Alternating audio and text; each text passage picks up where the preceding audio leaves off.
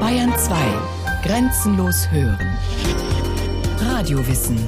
Montag bis Freitag nach den 9 Uhr Nachrichten.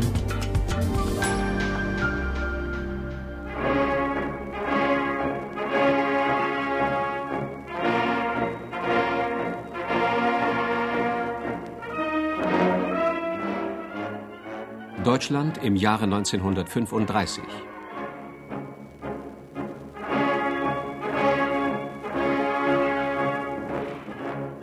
Auf den ersten Blick ist dieses Jahr kein außergewöhnliches Datum in der Geschichte der Deutschen.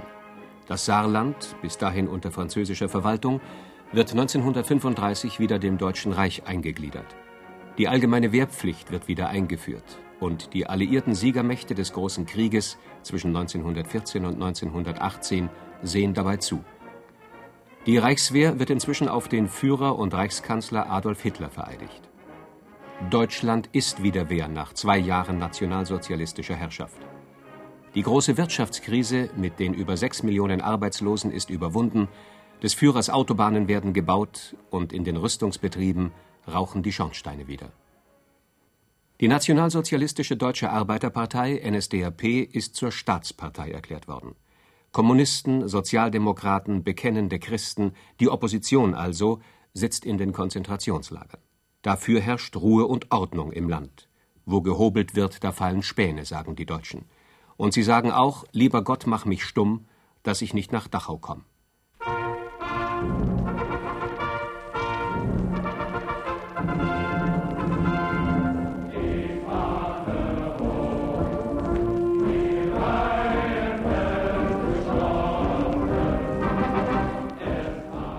Deutschland im Jahre 1935 für die Juden in Deutschland wird dies ein ganz besonderes Jahr sein.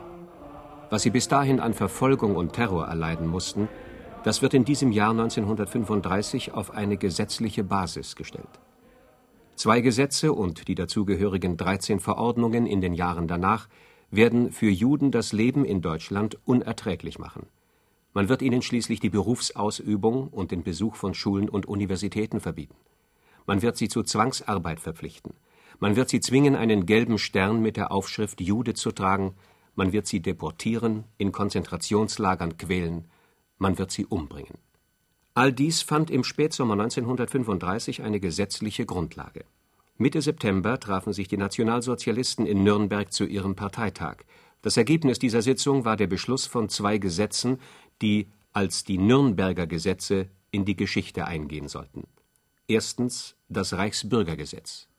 Paragraph 1 Staatsangehöriger ist, wer dem Schutzverband des Deutschen Reiches angehört und ihm dafür besonders verpflichtet ist. Paragraph 2 Reichsbürger ist nur der Staatsangehörige deutschen oder artverwandten Blutes, der durch sein Verhalten beweist, dass er gewillt und geeignet ist, in Treue dem deutschen Volk und Reich zu dienen. Das Reichsbürgerrecht wird durch Verleihung des Reichsbürgerbriefes erworben. Der Reichsbürger ist der alleinige Träger der vollen politischen Rechte nach Maßgabe des Gesetzes. Paragraph 3. Der Reichsminister des Inneren erlässt im Einvernehmen mit dem Stellvertreter des Führers die zur Durchführung und Ergänzung des Gesetzes erforderlichen Rechts- und Verwaltungsvorschriften. Das zweite der Nürnberger Gesetze war das Gesetz zum Schutze des deutschen Blutes und der deutschen Ehre. Paragraph 1 Eheschließungen zwischen Juden und Staatsangehörigen deutschen oder artverwandten Blutes sind verboten. Trotzdem geschlossene Ehen sind nichtig, auch wenn sie zur Umgehung dieses Gesetzes im Ausland geschlossen sind. Paragraph 2 Außerehelicher Verkehr zwischen Juden und Staatsangehörigen deutschen oder artverwandten Blutes ist verboten. Paragraph 3 Juden dürfen weibliche Staatsangehörige deutschen oder artverwandten Blutes unter 45 Jahren in ihrem Haushalt nicht beschäftigen. Paragraph 4. Juden ist das Hissen der Reichs- und Nationalflagge und das Zeigen der Reichsfarben verboten. Dagegen ist ihnen das Zeigen der jüdischen Farben gestattet. Diese beiden Nürnberger Gesetze vom 15. September 1935 waren nur für einen Zweck bestimmt, den beabsichtigten Ausschluss der Juden aus dem deutschen Alltag eine gesetzliche Grundlage zu liefern. Das Reichsbürgergesetz für einen Ausschluss aus der Rechtsgemeinschaft der Deutschen, das Blutschutzgesetz für eine Trennung zwischen Juden und anderen Deutschen. Die später folgenden Verordnungen regelten Einzelheiten. Schon in der ersten Verordnung zum Reichsbürgergesetz, zwei Monate nach seiner Verabschiedung, wurden die Juden von dieser Reichsbürgerschaft ausgeschlossen. Sie verloren damit die bürgerlichen Ehrenrechte. Paragraph 4 Ein Jude kann nicht Reichsbürger sein. Ihm steht ein Stimmrecht in politischen Angelegenheiten nicht zu. Er kann ein öffentliches Amt nicht bekleiden. Und dort in dieser ersten Verordnung zum Reichsbürgergesetz wurde auch definiert, wer überhaupt als Jude anzusehen war. Jude ist, wer von mindestens drei der Rasse nach volljüdischen Großeltern abstammt. Als Jude gilt auch der von zwei volljüdischen Großeltern abstammende staatsangehörige Mischling. A. Der beim Erlass des Gesetzes der jüdischen Religionsgemeinschaft angehört hat oder danach in sie aufgenommen wird. B der beim Erlass des Gesetzes mit einem Juden verheiratet war oder sich danach mit einem solchen verheiratet. C. Der aus einer Ehe mit einem Juden im Sinne des Absatzes 1 stammt, die nach dem Inkrafttreten des Gesetzes geschlossen wurde. D. Der aus dem außerehelichen Verkehr mit einem Juden im Sinne des Absatzes 1 stammt und nach dem 31. Juli 1936 außerehelich geboren wird. Es waren Verordnungen dieser Art, die es den Verantwortlichen in den Jahren danach erlaubte, die Dinge im jüdischen Alltag in Deutschland bis ins Kleinste legal zu regeln, ja zu diktieren. Das ging bis zum Verbot, Rundfunkgeräte zu besitzen oder Haustiere zu halten. Oberflächlich betrachtet waren die Nürnberger Gesetze nur die formale Sanktionierung einer Situation, in der die Juden in Deutschland seit zweieinhalb Jahren, seit dem 30. Januar 1933, leben mussten. Tatsächlich waren sie eine Zwischenstation auf dem Weg zu viel radikaleren Verfolgungsmaßnahmen, die schließlich mit millionenfachen Mord endeten. Psychologisch hatten sie den Zweck, die Bevölkerung durch den Anschein der Gesetzestreue zu überzeugen, dass die Unterdrückung rechtens sei, dass man sich also keine Gedanken darüber machen sollte. Wer trotz der Parteipropaganda mit Juden befreundet war, sie zu sich einlud oder ihren Einladungen folgte, der konnte sich nun strafbar machen. Die Unterdrückung war seither nicht mehr das rüpelhafte Benehmen von Parteischranzen, sondern offen das Geschäft staatlicher Organe und der Justiz. Was sich Adolf Hitler von den Nürnberger Gesetzen erwartete, erklärte er nach dem Parteitag in kleinem Kreis. Heraus aus allen Berufen. Ghetto. Eingesperrt in ein Territorium, wo sie sich ergehen können, wie es ihrer Art entspricht, während das deutsche Volk zusieht, wie man sich wilde Tiere ansieht. Der Antisemitismus, der Hass auf die Juden ist nicht mit den Nationalsozialisten nach Deutschland gekommen. Berichte über Judenverfolgungen gibt es seit dem Mittelalter. Und den Grund dafür lieferten religiöse, soziale und wirtschaftliche Motive. Im 19. Jahrhundert aber ist ein qualitativer Sprung in der antisemitischen Argumentation festzustellen. Die biologische Begründung des Antisemitismus, der Rassegedanke. Der Staatsrechtler und Philosoph Eugen Düring rühmte sich, im Gegensatz zu dem bis dahin, wie er es nannte, maßgeblichen Religionismus, als erster rassentheoretisch argumentiert zu haben. 1880 erschien seine Schrift Die Judenfrage als Frage des Rassencharakters und seiner Schädlichkeiten für Existenz und Kultur, die danach noch in fünf weiteren Auflagen erschien. Bei Düring kann man als Charakterisierung der Juden nachlesen es ist der größere und ungeniertere Aneignungstrieb, der die Juden hat dazu gelangen lassen, aus allen Kanälen der Menschheit Geld herauszusaugen. Die wirtschaftliche Freiheit ist ihnen daher nur ein Mittel, um sich eine Art tatsächlichen Monopols zu schaffen und überhaupt ihre skrupellose Ausbeutungsfreiheit auszuüben. Sie bleiben eben in ihrer Gesamtheit ein einziger ewiger Jude, der im Hohnsprechen gegen alles Edlere vermöge seiner angestammten Natur beharrt.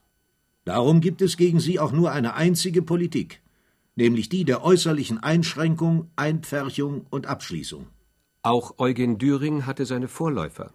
Heinrich von Treitschke zum Beispiel, allseits als der große bürgerliche Historiker und Geschichtsphilosoph des 19. Jahrhunderts gefeiert, ihm Heinrich von Treitschke wird der Satz zugeschrieben Die Juden sind unser Unglück. Und da war Richard Wagner mit seiner diffusen Schrift Das Judentum in der Musik.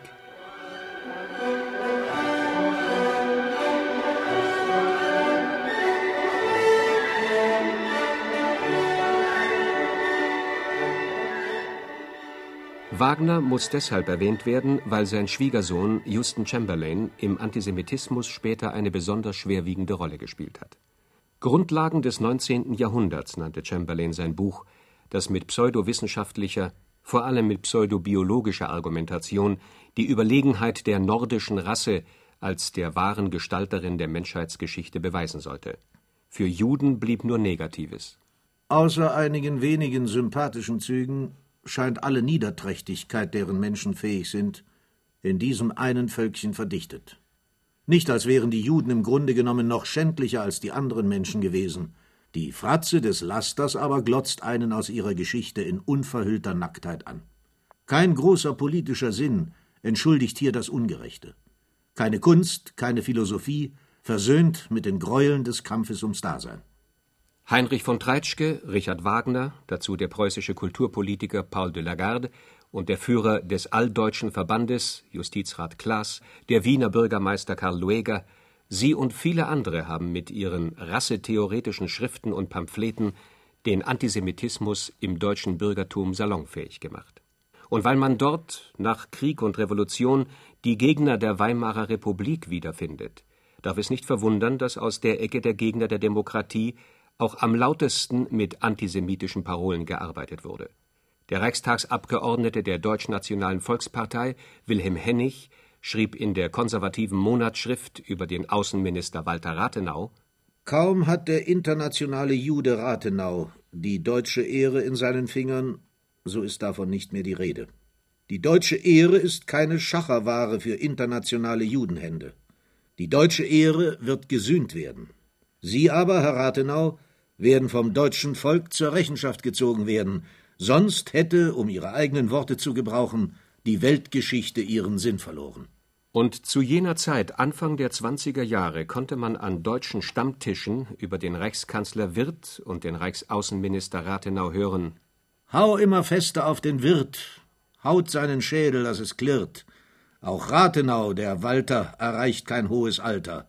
Knallt ab den Walter Rathenau, die gottverfluchte Judensau. Die Schüsse auf Walter Rathenau am 24. Juni 1922 waren kein Zufall. In diesem Klima war zwei Jahre zuvor die nationalsozialistische Deutsche Arbeiterpartei gegründet worden. Im Parteiprogramm vom Februar 1920 konnte man lesen: Punkt 4. Staatsbürger kann nur sein, wer Volksgenosse ist. Volksgenosse kann nur sein, wer deutschen Blutes ist ohne Rücksicht auf Konfession. Kein Jude kann daher Volksgenosse sein.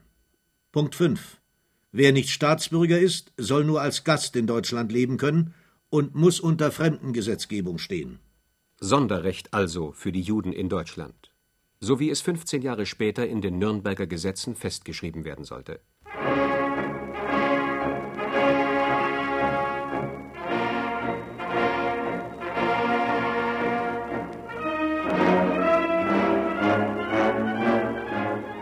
Sie war eine kleine Bewegung gewesen, die Nationalsozialistische Arbeiterpartei Deutschlands.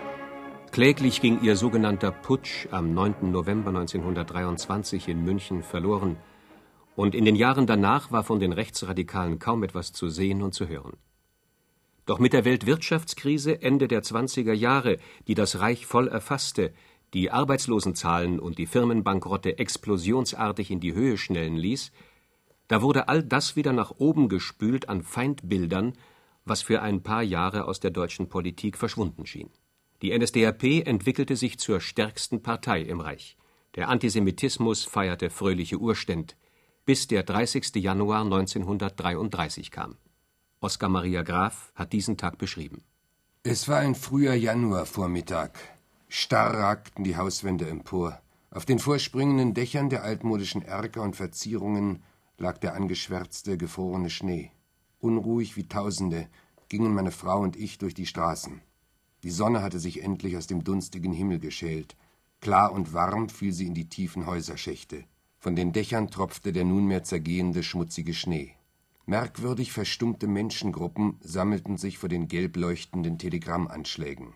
Herausfordernd spazierten voll uniformierte SA- und SS-Trupps von sechs bis zwölf Mann durch das Publikum und rempelten Passanten an. Die gingen mit scheuen Blicken an ihnen vorüber.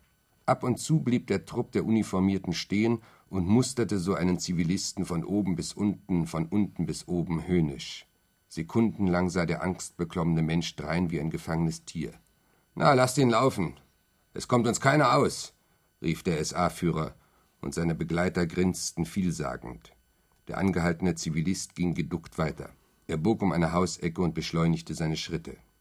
Nervös patrouillierten die verstärkten Polizeistreifen, die diesmal seltsamerweise wieder zu sehen waren. Da und dort wurde ein Jude vom Trottoir heruntergestoßen, griff nach seinem heruntergefallenen Hut und ging über die Straße. Plötzlich plärrten Passanten hinter ihm her Haut ihn nieder, die Judensau. Nieder. Die SA-Männer sahen befriedigt auf, wenn etliche nicht uniformierte Nazis zu laufen begannen. Selbstbewusst gingen sie den Laufenden nach. Über der Straße reckten sich Fäuste. Die Schutzleute rannten herbei. Der Jude verschwand im Gewühl. Ordinäre Flüche flogen ihm nach und Heil, Heil Hitler, brüllten einige im Menschengemenge. Wir sahen nicht mehr auf die Telegramme. Wir wussten es. Hitler war Reichskanzler geworden. Es war der Anfang des Leidensweges für die Juden in Deutschland, der zwölf Jahre dauern sollte. Mit dem 30. Januar 1933 und noch mehr nach der Reichstagswahl vom März 1933, als Kommunisten und Sozialdemokraten schon totgeschlagen wurden, nach diesen Ereignissen wurde der Antisemitismus, der Hass auf die Juden offizielle Regierungspolitik im Deutschen Reich. Was bis dahin mehr oder weniger unterschwellig im Atmosphärischen zu spüren war, was bislang als einzelne Übergriffe von SA-Schlägern zu registrieren war, das wurde nun Alltag in Deutschland, durfte mit amtlicher Duldung praktiziert werden und wurde Schritt für Schritt legalisiert. Für den 1. April 1933 riefen die Parteiorganisationen zum Boykott jüdischer Geschäfte auf, was aber, folgt man den geheimen Berichten aus dieser Zeit, von der übrigen Bevölkerung kaum mitgetragen wurde doch dies konnte die Nationalsozialisten nicht hindern, wenige Tage später, genau am 7. April 1933, ein Gesetz in Kraft treten zu lassen, das Gesetz zur Wiederherstellung des Berufsbeamtentums. Paragraph 1 Zur Wiederherstellung eines nationalen Berufsbeamtentums und zur Vereinfachung der Verwaltung können Beamte nach Maßgabe der folgenden Bestimmungen aus dem Amt entlassen werden auch wenn die nach dem geltenden Recht hierfür erforderlichen Voraussetzungen nicht vorliegen. Paragraph 3 Beamte, die nicht arischer Abstammung sind, sind in den Ruhestand zu versetzen. Soweit es sich um Ehrenbeamte handelt, sind sie aus dem Amtsverhältnis zu entlassen. Der Staat war der erste Arbeitgeber, der Juden nicht mehr beschäftigte. Es dauerte aber nicht lange, da folgten die berufsständischen Organisationen, die nach und nach Juden aus ihren Reihen ausschlossen und damit die Berufsausübung praktisch unmöglich machten. Die Ärzte und Zahnärzte, Rechtsanwälte und Notare, Schriftsteller und Journalisten, Musiker, Künstler, Schauspieler, Filmschaffende und, und, und. Juden wurden aus den Sportvereinen ausgeschlossen. Juden durften Steuervorteile nicht mehr in Anspruch nehmen. Juden wurde der Zugang zu Universitäten und Schulen begrenzt oder sie mussten bestimmte Schulen verlassen. Der Antisemitismus war in diesem Sommer 1935, als die Nürnberger Gesetze beschlossen wurden, keine lokal begrenzte Erscheinung mehr, war nicht mehr eine Sache, die hinter verschlossenen Türen ausgeheckt wurde. Der Hass auf die Juden wurde im Deutschen Reich ganz offen demonstriert. Bekanntmachung Aufgrund verschiedener Ausschreitungen und herausfordernden Benehmens der deutschen Bevölkerung gegenüber verlange ich, dass die als Kurgäste hier weilenden Juden binnen 24 Stunden Rottach-Egern verlassen und aus den bayerischen Bergen verschwinden. Nach diesem Termin kann für ihre Sicherheit keine Garantie mehr übernommen werden. Miesbach, den 10. August 1935, Kreisleitung der NSDAP Miesbach, E. Danninger, Kreisleiter. Ein Plakat vom Sommer 1935 hier vom Tegernsee. Aber es hätte genauso gut aus Berchtesgaden, Oberstdorf, Mittenwald oder von anderswo stammen können. Juden sind hier nicht erwünscht. Diese Plakate neben den Ortstafeln waren nicht auf einzelne Orte beschränkt. Die Diffamierung, die Unterdrückung, der Terror waren längst jüdischer Alltag in Deutschland. Und die Nürnberger Gesetze waren nur Zwischenstation auf dem Weg zu noch Schlimmerem. Der in der Grutenleiderstraße 57 zu Meerane wohnhafte jüdische Handlungsgehilfe Willi Wertheim unterhält mit der deutschen Stickerin Charlotte Ahnert ein rasseschänderisches Verhältnis.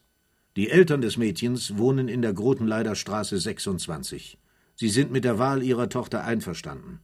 Das Verhalten des Juden und seiner artvergessenen Freundin erregt seit langem öffentliches Ärgernis. In den letzten Tagen hat sich in unserer Stadt eine furchtbare Tragödie zugetragen, die alle, die von ihr Kenntnis bekamen, tief erschüttert hat. Meine eigene Familie ist schwer betroffen, denn eine nahe Verwandte von mir liegt im Krankenhaus und wir fürchten, dass sie nicht mit dem Leben davonkommen wird. und sie ist noch so jung. Sie wurde eines Tages plötzlich verhaftet, und wir hörten längere Zeit nichts von ihr. Da sie völlig unpolitisch ist, standen wir vor einem Rätsel. Kurz vor ihrer Verhaftung war im Stürmerkasten ihr Bild ausgestellt, weil sie mit dem Sohn des hiesigen Fabrikanten W. schon seit Jahren befreundet war. Es waren schon wiederholt solche Bilder von anderen Frauen veröffentlicht worden, aber da diese Veröffentlichungen meist auf Angebereien übelster Elemente beruhen und in unserer Stadt, es wohnen hier sehr viele Arbeiter, die Stürmerbande keinen Erfolg hatte, gab man nichts auf diesen Schmutz. Nach langen Bemühungen gelang es meinen Verwandten endlich zu erfahren, dass das junge Mädchen im Konzentrationslager wäre, und nach einiger Zeit hörten sie, dass sie im Krankenhaus läge. Der Besuch bei der Kranken wurde verweigert. Dann wurde plötzlich die Haft aufgehoben, weil meine Verwandte leider lebensgefährlich erkrankt sei. Sie lag bandagiert im Bett und konnte nur mit Mühe sich vernehmbar machen. Sie war im Lager in der entsetzlichsten Weise geschlagen und gefoltert worden, hatte sogar noch einen Revers zu unterschreiben, dass sie gut behandelt worden sei und musste außerdem ein Protokoll unterfertigen, in dem genau angegeben war, wann und wie sie Rassenschande betrieben habe. Während das Mädchen im Krankenhaus lag, wurde ihr Freund, der gleichfalls verhaftet und ins Konzentrationslager geschleppt worden war, auf dem hiesigen Friedhof der jüdischen Gemeinde begraben. Er soll regelrecht zu Tode geprügelt worden sein. Der junge jüdische Fabrikantensohn ist an den Folgen der Tortur im Lager gestorben, und meine Verwandte, eine Arierin, liegt sterbenskrank im Krankenhaus, und wir fürchten, dass sie nicht wiederkommt.